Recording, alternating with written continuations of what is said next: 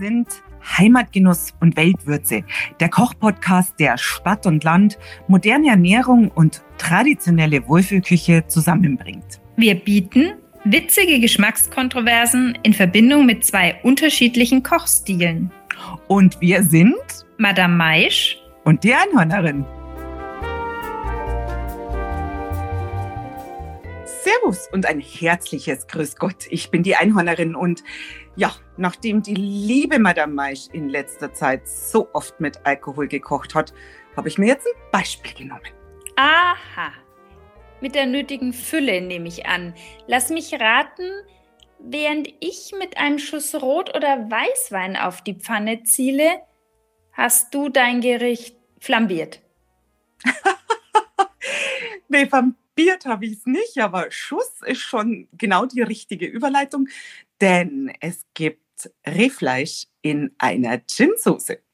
Jawohl. Und bei dir so auch wieder mit Alkohol? Ich würde sagen, in aromaverfeinerndem Maße, ja. Klar, es ist ja, bei der Madame Maisch, die Fülle, gell, die haben wir bei den Haaren. Oder wenn der Dutt rotiert und im Kreis springt und sich in die Höhe bewegt, also da ist die totale Fülle da. Aber natürlich nicht beim Alkohol. Ich muss jetzt aber dazu sagen, warum gibt es bei mir schon wieder mal Rehfleisch? Ja, warum? Weil zum einen meine Tiefkühltruhe immer noch sehr gut gefüllt ist mit dem Reh. Und das hat damit zu tun, dass zum Beispiel eben Corona-bedingt ein Wirt, der zugleich Jäger ist, eigentlich ein Reh geschossen hat und wollte das in seiner Wirtschaft offerieren. Und dann kam plötzlich eine zu hohe Inzidenz und das war eben nur zu Zeiten, als dann die Wirte wieder zusperren mussten. Also deswegen, und dann wurde halt rumtelefoniert und braucht's hier und mir natürlich sofort die Hand gehoben und jetzt liegt da also nicht mehr ein ganzes Reh, aber da liegt schon noch einiges bei uns in der Tiefkühltruhe. Und dann habe ich mir gedacht, gut, das Reh mal ein bisschen anders und da bin ich dann eben, vor allem ging es um den Kürbis, jetzt hat der Kürbissaison und dann habe ich mir gedacht, ein Reh mit Kürbis und dann machen wir doch mal eine Gin-Soße. Genau, und zuerst habe ich gedacht, entweder mit Pfannengemüse mit Kartoffeln, passt auch und die Fingernudel, die gibt es wann anders. So. Das heißt, dein Landnetzwerk hat da mal wieder funktioniert beim Reh. Ja, sensationell. Und das hat auch den Vorteil, ich habe nämlich mit diesem Wirt-Jäger dann auch noch Kontakt gehabt bezüglich, um was für ein Stück Fleisch geht es denn eigentlich. Und da komme ich aber dann nachher drauf. Und ja, jetzt darf ich aber sagen, vielleicht möchtest du kurz erwähnen, was du gemacht hast. Ja, sehr gerne. Aber zuvor möchte ich schon noch betonen, dass auch in der Stadt es möglich ist, Reh nicht nur im Supermarkt zu kaufen, sondern wenn man auf die Website geht vom Jagdverband, kann man gucken, wo Reh, Wild und auch Hirsch und sonstige Sachen angeboten werden. So bin nämlich ich zu meinem Reh gekommen. Was jetzt aber bei dir immer nur in der Tiefkühle rumflackt, das wirst du immer noch nicht in die Freiheit entlassen.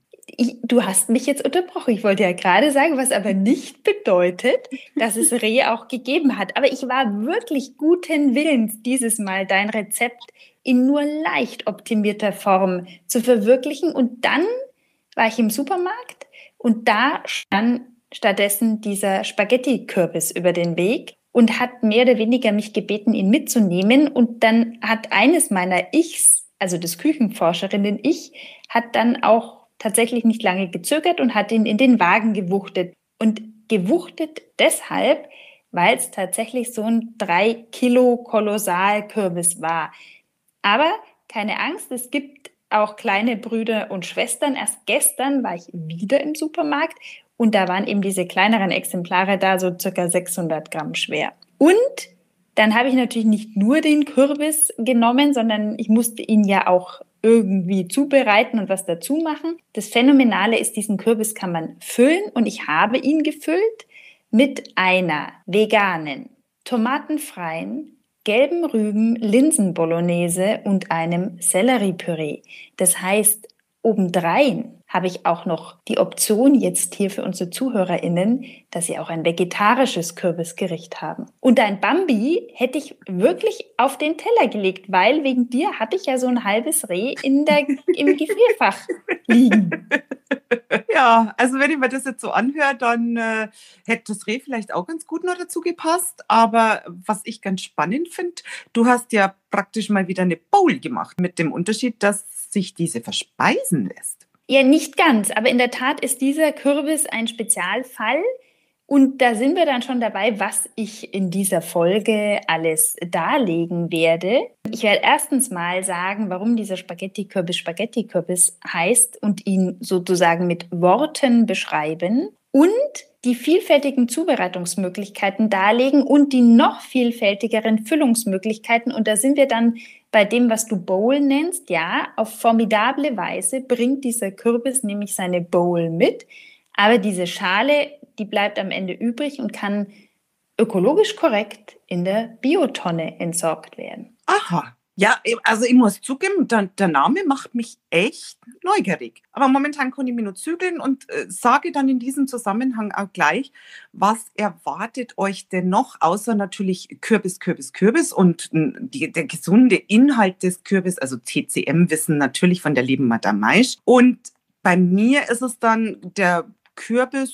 Ja, der spielt dann eine Hauptnebenrolle, also der hat so, Statist ist er netter. Und ich erzähle natürlich ein bisschen was über das Reh wieder und dann natürlich über den Gin, weil über den Gin habe ich jetzt schon lange nicht mehr geredet. Und normalerweise ist es ja das Sommergetränk bei mir und ich habe mir jetzt überlegt, wie bringe ich den ganzjährig unter bei mir?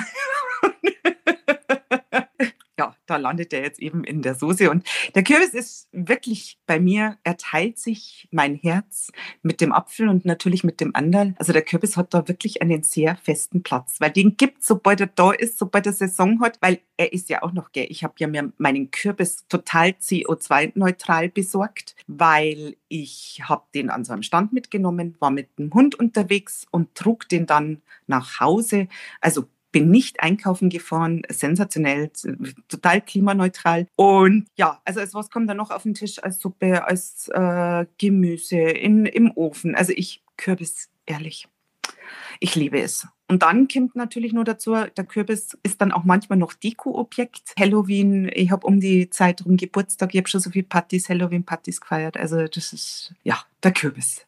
Ja, also ich meine, das erfreut ja natürlich mein Herz, dass da endlich mal ein Gemüse ist, das auf der Zunge der lieben Einhörnerin bestehen kann. Aber ich möchte doch hinweisen zu Halloween. Eigentlich ist an diesem Tag, dem 31. Oktober, der Reformationsgedächtnistag. Und alle Protestanten, Protestantinnen sollten an diesem Tag natürlich den Reformationsgedächtnistag feiern und nicht Halloween. Kann man ja gerne mit kürbisfarbenen Gummibärchen und Kürbissuppe gedenken und Kürbisdeko widerspricht auch nicht dem Reformationsgedanken. Also es kann man alles gut verbinden. Aber hatte ich schon erwähnt, dass da der Reformationsgedächtnistag ist? Ja, hattest du. Der Punkt ist, in Bayern, Mai, also außer jetzt in Franken, also in Oberbayern ist dieser Tag nicht ganz so präsent in der Bevölkerung. Und das Problematische an Halloween-Partys ist einfach dann der 1. November. Das ist ja dann Allerheiligen und da gehen die Katholiken ja auf die Gräber und gedenken der Toten. Und das war dann immer so, dass die Partys um 12 Uhr erstmal einen Besuch von der Polizei bekamen. Und dann immer die Frage, weil es herrscht am 1. November eben Tanzverbot und das... selbst in Rosenheim in der Stadt. Und dann ist das eine private Feier. Ja, da macht es Musik leiser. Mhm. Gut, das ging dann eine halbe Stunde gut und dann um eins standen die nächsten Beamten vor der Tür. Also das war immer schon sehr witzig. Das kann ich mir vorstellen. Für die Polizei war es wahrscheinlich weniger witzig, aber ihr hattet euren Spaß. Absolut. Aber dann kommen wir doch noch zu dem Hinweis, bevor ich jetzt in die Zubereitung neige. Ihr könnt entspannt zuhören und lauschen. Ihr findet wie immer die Rezepte auf der Website www.einhornerin.de zum Download oder auf dem Instagram-Kanal von der Madame Maisch, das Rezept von der Madame Maisch. Und wenn ihr weitergehende Tipps und Tricks und Infos haben wollt, dann schaut's doch mal bei unserem Instagram-Kanal Heimatgenuss und Weltwürze vorbei. Denn da begleiten wir die ganze Woche mit ganz vielfältigen Infos. Jawohl. Und jetzt bin ich mal auf zwei Sachen gespannt. Ich bin gespannt, wie du dieses Reh auftaust, damit ich endlich mal mein Bambi auch aus dieser Tiefkühltruhe rausbringe. Bei mir ist es ja nur ein Fach. Du hast ja wahrscheinlich 20 Gefriertruhen nebeneinander stehen und eins ist nur für das Reh reserviert. Und das andere ist diese Gin-Soße. Wie die von der Konsistenz ist und wie viel Gin und überhaupt, also das interessiert mich jetzt. Du, dann fangen wir doch mit dem Reh an, weil wenn die jetzt schon das als erstes interessiert, dann würde ich kurz sagen, dass das Reh, das dann irgendwann bei dir vielleicht auch in die Freiheit entlassen wird. Was ich noch sagen muss, also wenn die Madame Maisch, wir haben hier Tiefkühltruhe neben Tiefkühltruhe, aber sie übertreibt immer mal ein bisschen. Ach, da kommt auch die Fülle bei der Madame Maisch in der Übertreibung. Also ich will jetzt nicht sagen Drama Queen, aber Also beim Haar hätte ich ja gern die Fülle, als du es vorhin erwähnt hast, da dachte ich mir, ja, also da wäre Fülle, wäre wirklich wünschenswert.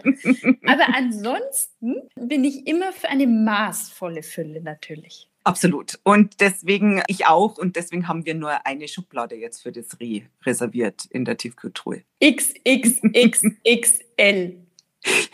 Nein, der XXL-Box, da ist das ganze Brot. Ach, aber ich wusste, dass es eine XXL-Box gibt. Ich glaube, es heißt nur XL-Box oder heißt sogar XXL-Box. Darum muss ich glatt einmal nachschauen. Ich werde diese Information nachreichen. Also was möchte ich zum Reh noch sagen? Dass in Bayern gibt es ein Reh fast ganzjährig. Und zwar heißt das vom 1. Mai. Wir haben ja damals auch schon in der Podcast-Folge die Jagdsaison eingeläutet. Und bis zum 15. Januar. Was ist das Tolle am Rehfleisch? Es ist ein sehr kurzfaseriges Fleisch, sehr mager und von dunkelroter Farbe. Also das ist echt interessant, wenn du das einmal neben zum Beispiel ein Kalbfleisch hinlegst oder so. Also die Farbe ist echt sehr intensiv. So, was ist es noch? Es ist eiweißreich. Es ist voll von guten Nährstoffen und es ist fettarm. Habe ich jetzt gerade gesagt, fettarm. Ja, ich habe das so vernommen. Fettarm. Ja, ich sage jetzt mal 100 Gramm enthalten nur 3,5 Gramm Fett. Das habe ich mit großer Freude jetzt vernommen. Mhm, denke mal. Und 22 Gramm Eiweiß. Also meine Freude ist ungetrübt. Mhm. Wenn jetzt das Rezept zum Gottes Willen, jetzt habe ich Fett am Fleisch und da fehlt bei mir jetzt vielleicht dieses Mal die Fülle. Die Fülle kommt über den Gin. Ein bisschen mehr. Schuss und Schuss und Schuss. Also, okay. Was wird in der Küche hauptsächlich als Delikatesse geschätzt? Das ist der Rehrücken und die Rehkeule. Und bei mir gab es diesmal ein Stück aus der Rehkeule. Also ich habe in einem längeren Telefonat versucht herauszufinden, ob es Oberschale, Unterschale oder Nuss war. Schwierig. Es ist ein bisschen ein flachsigeres Fleisch als jetzt zum Beispiel das Filet, aber auch sehr zart. Und das ist der Punkt, wo man gleich dann bei der Zubereitung aufpassen muss. Macht's euch schlau, ob das ein junges Reh ist oder schon ein bisschen ein älteres, weil das macht dann Unterschied in der Zubereitung. Also das ist ganz, ganz wichtig. Bevor man es zubereiten kann, aus der Tiefkühltruhe rausnehmen. Dann lasse ich es nur kurz in der Folie drinnen, weil wenn es zu früh aufschneidet, kann es euch passieren, dass die Folie dementsprechend welche Qualität die hat, dass die ein bisschen einreißt und dann was hängen bleibt oder so. Also da warte ich einfach mal so 10 Minuten, 20 Minuten. Das kommt halt drauf an, wie warm es bei euch in den Zimmern ist. Und dann schneide ich die Folie auf, gebe das Rehfleisch in eine Schüssel, decke das mit einem Teller ab und dann lasse ich das bei Zimmertemperatur gemütlich auftauen. Aha. Das dauert so, ich sag mal dementsprechend, wie groß das Fleischstück ist, 2-3 Stunden oder so. Also das sollte schon einplanen. Wer jetzt dann nur marinieren will, sollte das dann schon am Vormittag rausnehmen, marinieren bis zum nächsten Tag. Es kommt immer drauf an. Also da ein bisschen dann Zeit einrechnen. Aber wenn es ein junges Reh ist, braucht es keine Marinade. Also das reicht dann vollkommen von der Zubereitung her. Dann würde ich sagen, bereite ich euch das Ganze mal ein bisschen zu und erkläre dann natürlich auch die Gin-Soße. Backofen auf 150 Grad Unter- und Oberhitze vorheizen und währenddessen jetzt eine Pfanne mit ein bisschen Bratöl, also ganz wenig, da braucht es nicht viel. Und da gebt ihr das Reh im Stück rein, bratet das von beiden Seiten gut an. Und wenn das Ganze, wenn die graue Farbe, wenn es dann praktisch anfängt, so ein bisschen eine kleine Kruste zu kriegen, dann bitte ist eigentlich schon der Punkt, wo ihr das Ganze rausnehmen solltet. Aber dann kommt ja der Gin ins Spiel. Nicht viel Bratöl, glaube ich, heißt in einhörnerischen Maßstäben wahrscheinlich 3 Esslöffel. Na, du, ich mache das dann so, das ist immer so, da sind wir wieder beim Schüttschuss. Also das ist wirklich nur so kurze Schütten. So, das darf nicht einmal ein Esslöffel sein, schätze ich mal. Ja. Doch. Also, na, es ist wirklich nicht mehr. Also ich traue es mir ja fast nicht sagen, also weil ich würde ja ganz auswischen, weil es geht ja eigentlich, gebe ich dir dann ja damit recht in deiner Ideologie und ich weiß nicht, ob mir das so taugt. Aber gut, machen wir schnell weiter. Kurz vor Bratende so jetzt das Fleisch noch ein bisschen mit Salz und Pfeffer und Rosmarin würzen und dann kommt der aufregende Moment, ihr schießt den Gin drüber und das ist einmal geschüttet, zweimal geschüttet, dreimal geschüttet. Ja, das ist schon ein bisschen geschüttet. Wie viel Gin war denn noch in der Flasche? Das ist eine gute Frage, aber da es natürlich jetzt eine moderne Ginflasche ist, ist die nicht mehr durchsichtig. Das sind mittlerweile so richtig schöne Steingutflaschen und oder ist es Steingut? Ja, aber halt so, weißt du, das sind keine Glasflaschen mehr, also sensationell. Und so wie früher, wo die alten Schnäpse drin waren, das sind doch diese braunen Flaschen. Also so, ja. Nicht ganz so, also ein bisschen feiner gemacht, aber so in die Richtung. Und deswegen siehst du natürlich nicht mehr, was drin ist. Weiß ich nicht, ob das ein Vorteil oder ein Nachteil ist. Es kann ein Nachteil sein, wenn du Gin trinken willst und dann nur noch 3 Tröpfchen rauskommen. Da habe ich in allen bei diesen Dingen den Versorgungsanspruch, dass immer eine volle Flasche noch auf dem Vorratsschrank steht. Ja, ja, wusste ich's doch, die Fülle. Aber gegen eine gute Vorratshaltung ist nichts einzuwenden, bin ich völlig bei dir. Dankeschön. Das finde ich jetzt ganz lieb, dass du mich jetzt hier nicht im Regen stehen lässt. Also das finde ich super. So. Ihr lasst das Ganze jetzt kurz ziehen und dann kommt das Reh schon in den Ofen. Was macht ihr jetzt mit eurer Pfanne, wo der Gin sich jetzt gerade gemütlich gemacht hat? Ja, da kommt jetzt noch der Wildfond dazu. Und dann noch ein bisschen Wacholderbeeren, ein bisschen Lorbeerblatt. Das reicht schon. Und dann darfst du das Ganze bei mittlerer Hitze reduzieren. Bei Wildfond reden wir von wie viel Wildfond? 500 Milliliter. Okay, also da hast du eine ordentliche Suppe drin.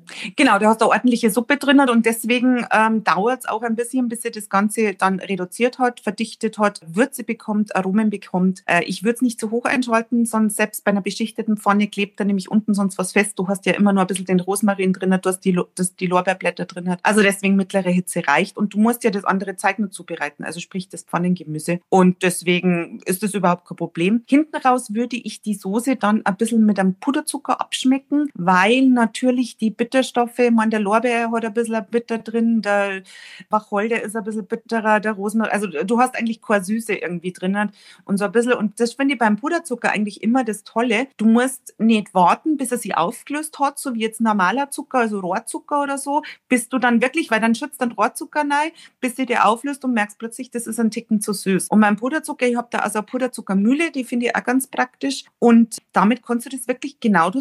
Also es passiert mir dann schon oft so, dass ich dann so anfange und dann nur 3-4 Mal ein bisschen Puderzucker dazu gebe. Wäre Honig aber auch eine Alternative, oder? Weiß ich nicht. Ich weiß nicht, ob der Honig da nicht so einen starken Eigengeschmack hat. Müsste man ausprobieren, weil der Honig bringt natürlich schon im Gegensatz zum Puderzucker nochmal eine andere Note in der Soße rein. Ja, da hast recht. Das wär aber ein Versuch, wäre es mal wert. Ein Versuch wäre es wert. Ja, die Frage ist aber durch das, dass das eine Soße, und jetzt fange ich schon gleich zum Schwärmen an, was das Tolle ist an dieser Soße. Diese Soße hat eine gewisse Würze, aber ist ganz fein in den Noten. Also wie ein gut gebrannter Gin ja auch. Das heißt, du schmeckst ein bisschen die Frische natürlich über zitronige Noten, du schmeckst ein bisschen das vielleicht auch das Orangige. Also deswegen... Zu viel bei dieser Soße, glaube ich, dann verliert die diese feinen Geschmacksnoten. Ja, das glaube ich auch. Aber die Orange, worüber kommt nochmal die Orange? Die kommt über den Gin. Über den Gin. Genau, also das ist ein Gin, der im Endeffekt verschiedene Botanicals hat. Da gehört zum Beispiel dazu eben also Zitrusfrüchte wie Orange, Limette und Zitrone. Und das ist kombiniert mit einem Rosmarin und zusätzlich dann veredelt mit Thymian, Engelwurz, Kardamom und Ingwer. Das Beste daran, auch wieder ein Gin, der keine weite Reise hinter sich hat, man mag es ja nicht glauben, der kommt hier aus der Gegend von Waging. Ja, da ist ja in der Zwischenzeit in Bayern ganz schön viel passiert, was Gin-Produktion betrifft, auch in der Fränkischen Schweiz, um da mal ein Gegengewicht zu setzen, ne, gibt es inzwischen sehr formidable Gin-Produktionen. Ja, die Franken sind eher ein Weinmacher, da nehme ich gern mal ein Schlückchen, aber beim Gin und beim Bier, da bleibe ich schon lieber in Oberbayern.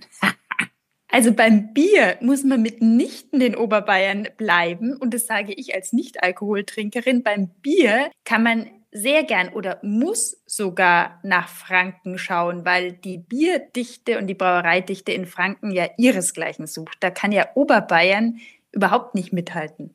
Ja, ist schon gut. Also solche Tipps von jemand, der kein Bier trinkt, die Dichte mag ja sein, aber es macht ja nicht die Quantität, sondern die Qualität, liebe Madame Maisch. Ja, wobei die Qualität in gleichem Maße wie die Quantität gegeben ist. Und ich kann damit reden, denn ich habe ja einen Ehemann, dem Monsieur Hack, der dem Bier durchaus zugeneigt ist. Mhm. Ja, ich sag schon, das ist keine Primärquelle, das ist Sekundärquelle und das hilft jetzt nicht so weiter. Du guckst mir da jetzt nicht. Ich glaube, wir werden jetzt einfach weiter, weil ich glaube, da kommen wir nicht auf einen Nenner. Ich glaube auch. Aber was mir noch gekommen ist, weil du von diesen Orangennoten in deinem Gin gesprochen hast, das Einzige, was noch wäre, also ich bin völlig bei deinem Puderzucker, das funktioniert, da bin ich mir sicher. Orangenmarmelade könnte ich mir sonst noch vorstellen. Na, glaube ich nicht. Glaube ich nicht, weil ich habe einmal kurz mit Preiselbeeren überlegt oder so. Na, diese Soße muss in ihrer Einfachheit und trotzdem in ihrer Raffinesse. Also das ist praktisch dieses Faszinierende an dieser Soße, dass sie herb süß ist mit einem leicht bitteren Aroma.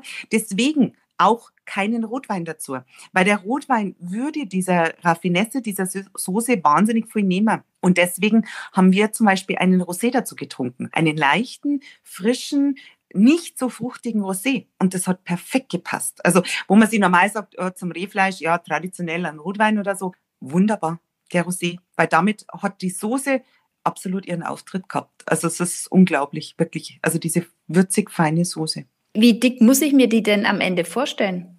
Die ist so, ich sage es mal, die ist nicht so dick wie eine Rotweinsoße oder so eine Rotwein-Preiselbeersoße oder die Pflaumensoße, die ich kürzlich gemacht habe mit Pflaumenschokoladensoße. Die ist ein bisschen dünnflüssiger, ist aber nicht ganz so dünnflüssig wie jetzt zum Beispiel das vom Schweinebraten, was man ja oft dann nicht mehr reduziert, weil das ja schon sehr lange im Bräter dann drinnen ist.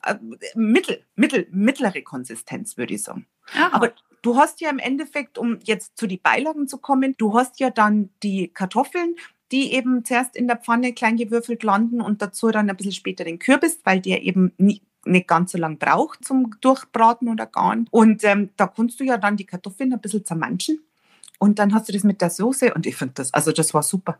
Also das war wirklich, ja, und dann hast du im Endeffekt in der Zeit, wo du das Pfannengemüse, das bitte nur mehr leicht würzen, also ein bisschen Salz, ein bisschen Pfeffer, weil im Endeffekt diese Soße, sonst hast du wieder den Effekt, dass du das Pfannengemüse sehr stark gewürzt hast und das ist ja eigentlich auch das Tolle. Der Kürbis bringt ja noch eine gewisse Süße in das Ganze mit rein zusätzlich. Das hat alles sensationell zusammenpasst. Und wie gesagt, das Fleisch, nach einer halben Stunde aus dem Ofen raus, in der Schüssel rein, abdecken, ruhen lassen, danach dann nur in Scheiben schneiden und nochmal kurz in die Soße einlegen. Das war's. Und dann bist du fertig. Ja, also kann ich mir gut vorstellen. Ich bin mir nicht so sicher bei den Kartoffeln, ob ich die unbedingt dazu brauche, ob man es nicht auch als reines Kürbisgemüse machen könnte. Aber diese Gin-Soße, du hast schon gemerkt, die hat mich angefixt. Es ist aber... Also ich muss ehrlich sagen, das letzte Mal habe ich ja die Gin-Soße gemacht zu Rinderfiletstreifen, auch sehr mit dem Kohlrabi. Das war ja die Kohlrabi-Folge, die mir ja sehr in Erinnerung ist, weil die Madame Maisch mich jetzt auch zu einer Kohlrabi, ich darf das noch nicht sagen, Liebhaberin. Also zumindest aber, was ist denn zwischen Lieben und Hassen? Geneigte... Oder Zuneigung, genau, Zuneigung. Ich habe eine gewisse Zuneigung entwickelt. Und das hat auch sehr gut geschmeckt. Das hat natürlich ein bisschen eine andere Konsistenz gehabt, die Gin-Soße.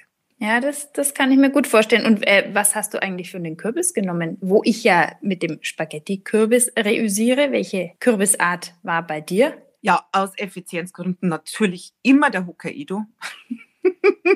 Weil das Schälen, ich weiß ja nicht, wie es dir mit deinem Spaghetti-Kürbis und da bin ich schon ganz gespannt, was du jetzt zum Schälen und Schneiden und Würfeln erzählst. Ich weiß, es gibt diese guten Ratschläge, den Kürbis zuerst ein bisschen in den Ofen zu geben, dann ist er weicher. Mag ich nicht, mache ich nicht. Der andere sagt dann jetzt mal, wieso tust du denn in den Ofen? Ja, also das heißt, ich hacke mir Gott sei Dank nicht die Finger ab, aber ich finde, da musst du aufpassen. Also ich hälftel den, kratze das Ganze raus, dann schneide ich ihn in Streifen und dann schneide ihn in Würfel. Ja, also beim Kürbisschneiden, da habe ich auch immer Angst, dass ich die Küche als Drei-Finger-Chain wieder verlasse. Und da hilft eigentlich nur ein scharfes Messer und kräftige Muckiarbeit. Wiederum bei meinem Spaghetti-Kürbis, und ist das nicht eine wirklich fast organische Überleitung? Total. Entfällt ja auch das Schälen. Er muss nur halbiert werden und dann wird es quasi tückisch oder da steckt dann die Tücke im Detail. Du, sag einmal, wie schaut denn der jetzt eigentlich aus, der Spaghetti-Kürbis? Ich finde, das soll jetzt schon nochmal sagen, mit welcher Schönheit du jetzt hier dann kochst. Ja, also die Geduld ist ja nicht deine Stärke. Ich hätte das schon noch erwähnt. Ach so. Ich kann es natürlich auch vorziehen. Dieser Spaghetti-Kürbis sieht länglicher aus als die Hokkaido-Kürbisse. Ein bisschen wie ein Butternut-Kürbis, nur nicht, dass er diesen flaschenähnlichen Hals hat, sondern der ist wirklich elliptisch, wie so ein Ei. Und meist ist er so mit grünlichen Streifen versehen, aber er kann auch gelblich insgesamt sein. Aber so grün-gelblich gestreifelt quasi, wie ein Streifenhörnchen. Da weiß man dann Spaghetti-Kürbis in Sicht und den kann man auf vielerlei Weise zubereiten. Und er bereitet sich im Prinzip auch noch quasi von selbst zu. Also du kannst ihn im Ofen, im Wasserkochtopf oder auch in der Mikrowelle garen. Meine Wenigkeit hat sich dazu entschieden, ihm eine temporäre Beherbergung im Ofen angedeihen zu lassen. Ist ihm sehr gut bekommen, aber ich war ja schon bei der Tücke, die im Detail steckt, denn es gibt meinen Zubereitungsrecherchen zufolge unterschiedlichste Arten, wie er im Ofen zubereitet wird. Das fängt damit an, manche kratzen die Kerne vorher raus, manche erst nach dem Garen. Manche legen ihn mit der Schnittfläche auf das Backblech, manche mit der Schalenseite aufs Backblech. Also wirklich unterschiedlichste Arten. Ich habe mich entschieden, und zwar mit Erfolg entschieden dafür, die Kerne rauszumachen vor dem Garen, dann mit der Schnittfläche den Kürbis auf das Backpapier und damit aufs Backblech zu legen. Und das hat wunderbar funktioniert. Noch eine feuerfeste Schale mit kaltem Wasser mit reingeben in den Ofen, 160 bis 180 Grad Ober-Unterhitze. Und dann kann man den alleine lassen. Mhm. Nachdem ich einen 3-Kilo-Oshi, mein eigen genannt habe, habe ich nach einer halben Stunde mal vorsichtig in den Ofen gelugt und mich dann entschieden, ihn noch 10 Minuten dort verbleiben zu lassen. Und da kommt auch schon der erste Tipp, wie man merkt, wann die Verzehrreife eingetreten ist. In diesem Fall färbt sich nämlich die Schale so leicht bräunlich und auf Fingerdruck gibt die Schale nach. Dann ist er fertig. Aber um jetzt das kurz zu reüssieren, also das ist jetzt nur die Hälfte, dann waren das ja 1,5 Kilogramm. Habt ihr das alles gegessen? Nein, es waren insgesamt 3 Kilogramm, weil ich ja 2 Hälften in den Ofen geschoben habe und... Naja, aber ich meine, die eine Hälfte, also jeder hat ja dann eine Hälfte gegessen. Also die Hälfte waren dann, ihr habt dann 1,5 Kilogramm Kürbis verspeist. Das kommt mir jetzt erst. Das kommt dir erst jetzt und im zweiten Schritt musst dir ja zwangsläufig kommen, das kann so nicht sein. Genau. Du redest gerade mit der Madame Maisch. Ja, hallo. Selbst der Monsieur Hack hat es nicht geschafft. Okay. Nein, tatsächlich lebt in unserem Kühlschrank gerade noch ein Spaghetti-Kürbis-Rest vor sich hin und muss verspeist werden und es wird er auch mit Vergnügen. Also tatsächlich bei diesem großen, kolossalen Kürbis, der hätte locker für 4 Personen gereicht. Aber diese kleineren 600 Gramm oder, ja, ich glaube 600 Gramm sind sie schon immer, das kann man, glaube ich, schon ganz gut essen, weil die Schale hat ja auch noch ein Gewicht, die du nicht mit verspeisen kannst. Und dann, glaube ich, funktioniert das ganz gut. Genau. Das Schöne ist eben, dieser Kürbis gart da sehr selbstständig vor sich hin und zeitgleich kann man dann auch die Linsen garen lassen in einem entsprechenden Wasserbad und dann hast du diese 2 Zutaten, die keinerlei Betreuung mehr bedürfen und dir bleibt vorzüglich Zeit für die restliche Bolognese und das Selleriepüree. Und dann folgt nämlich, also man könnte es meditatives Training nennen, man kann es aber auch einfach nur Gemüse putzen, waschen, schnippeln, schälen nennen. Du fängst mit den Zwiebeln an in kleine Würfel, die gelbe Rüben in Stifte, den Stangensellerie auch in Streifen. Knoblauch würde ich möglichst klein häckseln und dann hast du noch den Knollensellerie, den Würfeln durchaus großzügig. Sag mal, da kannst du aber auch nochmal Bedienungsanleitungen der Rezepten reinschreiben, weil ich verstehe jetzt echt nicht, wieso musst du das eine würfeln, das andere hacken, das andere in Stifte schneiden, also hä? Das ergibt sich durchaus organisch, dass die Zwiebeln eher kleiner sein wollen als zum Beispiel der Stangensellerie. Aber du kannst natürlich die gelben Rüben auch würfeln, nur meines Erachtens sind Streifen in dem Fall erstens mal einfacher herzustellen und flotter und zweitens finde ich von meinem Mouth-Feeling gestreifelte gelbe Rüben besser als gewürfelte. Naja, aber du nennst es ja Bolognese und in der Bolognese ist es traditionell alles in kleine Würfel geschnitten.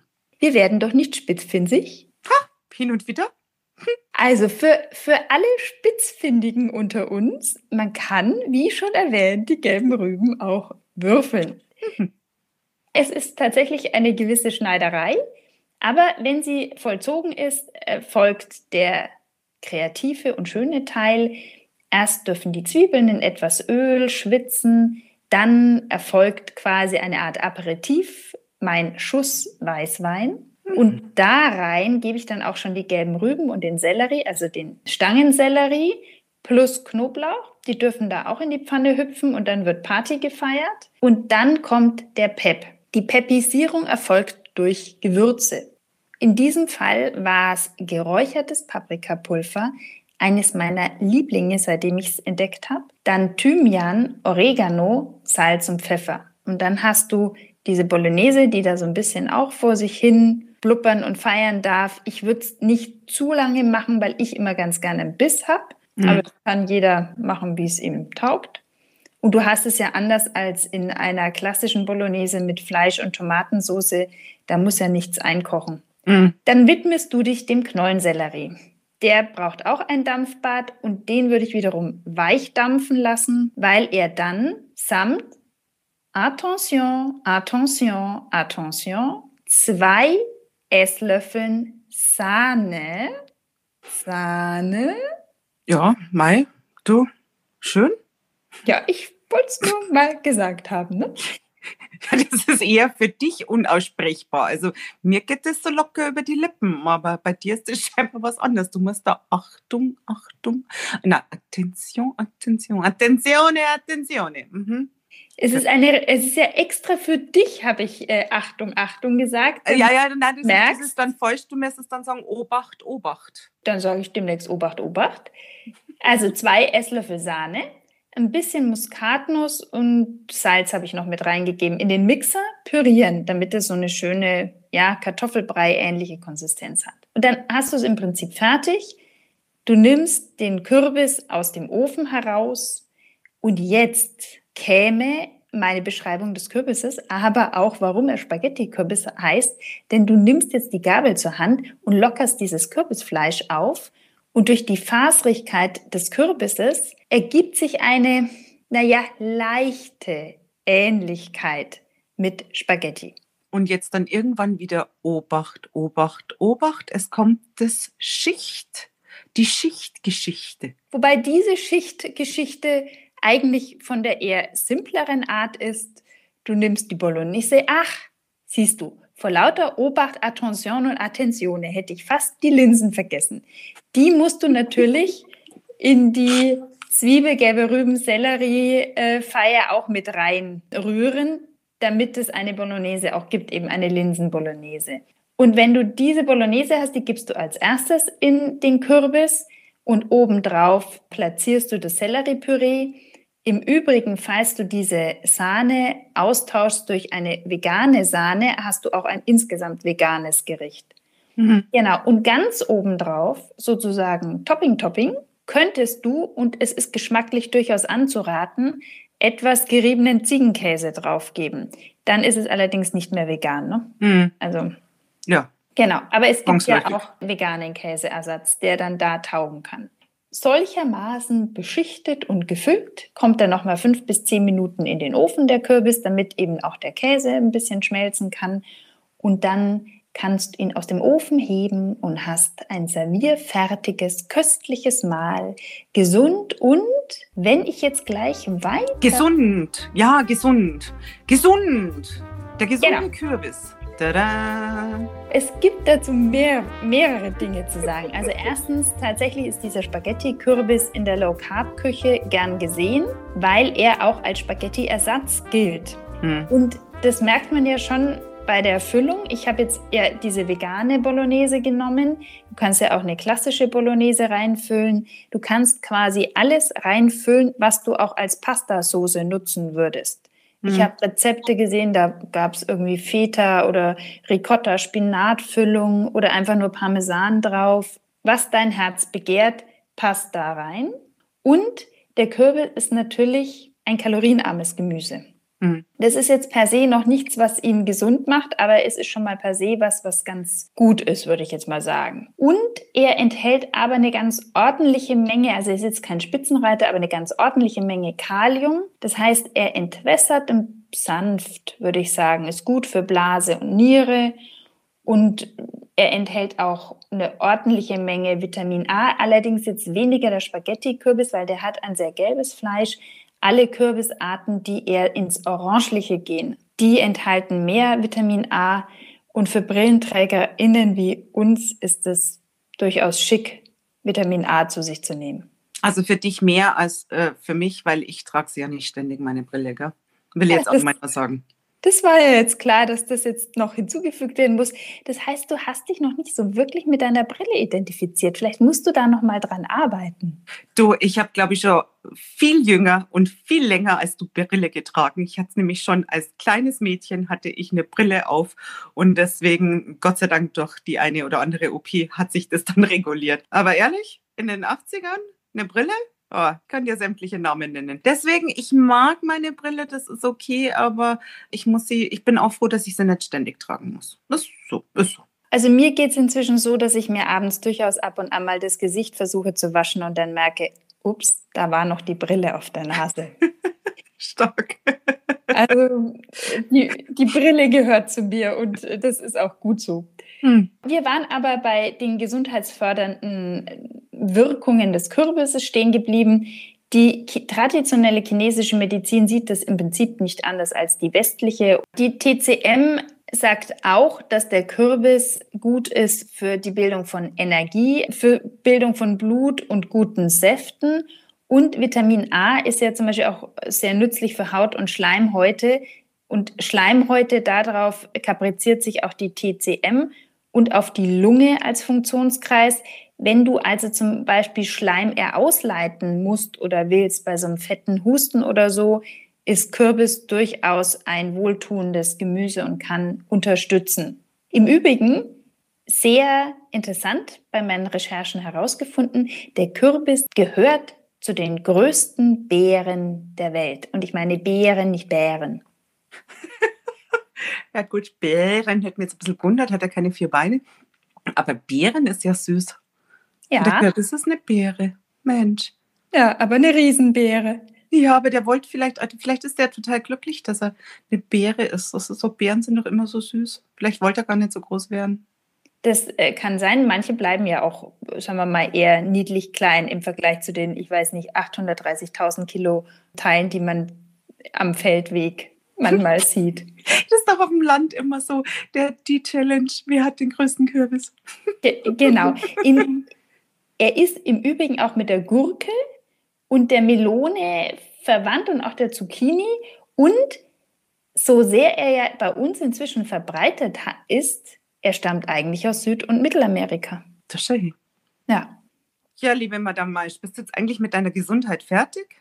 Ja, muss er denn noch gesünder sein, der Kürbis? Nein, muss er nicht. Aber ich glaube, nächste Woche wird es wieder so gesund, vermute ich mal, nachdem es dein Rezept ist.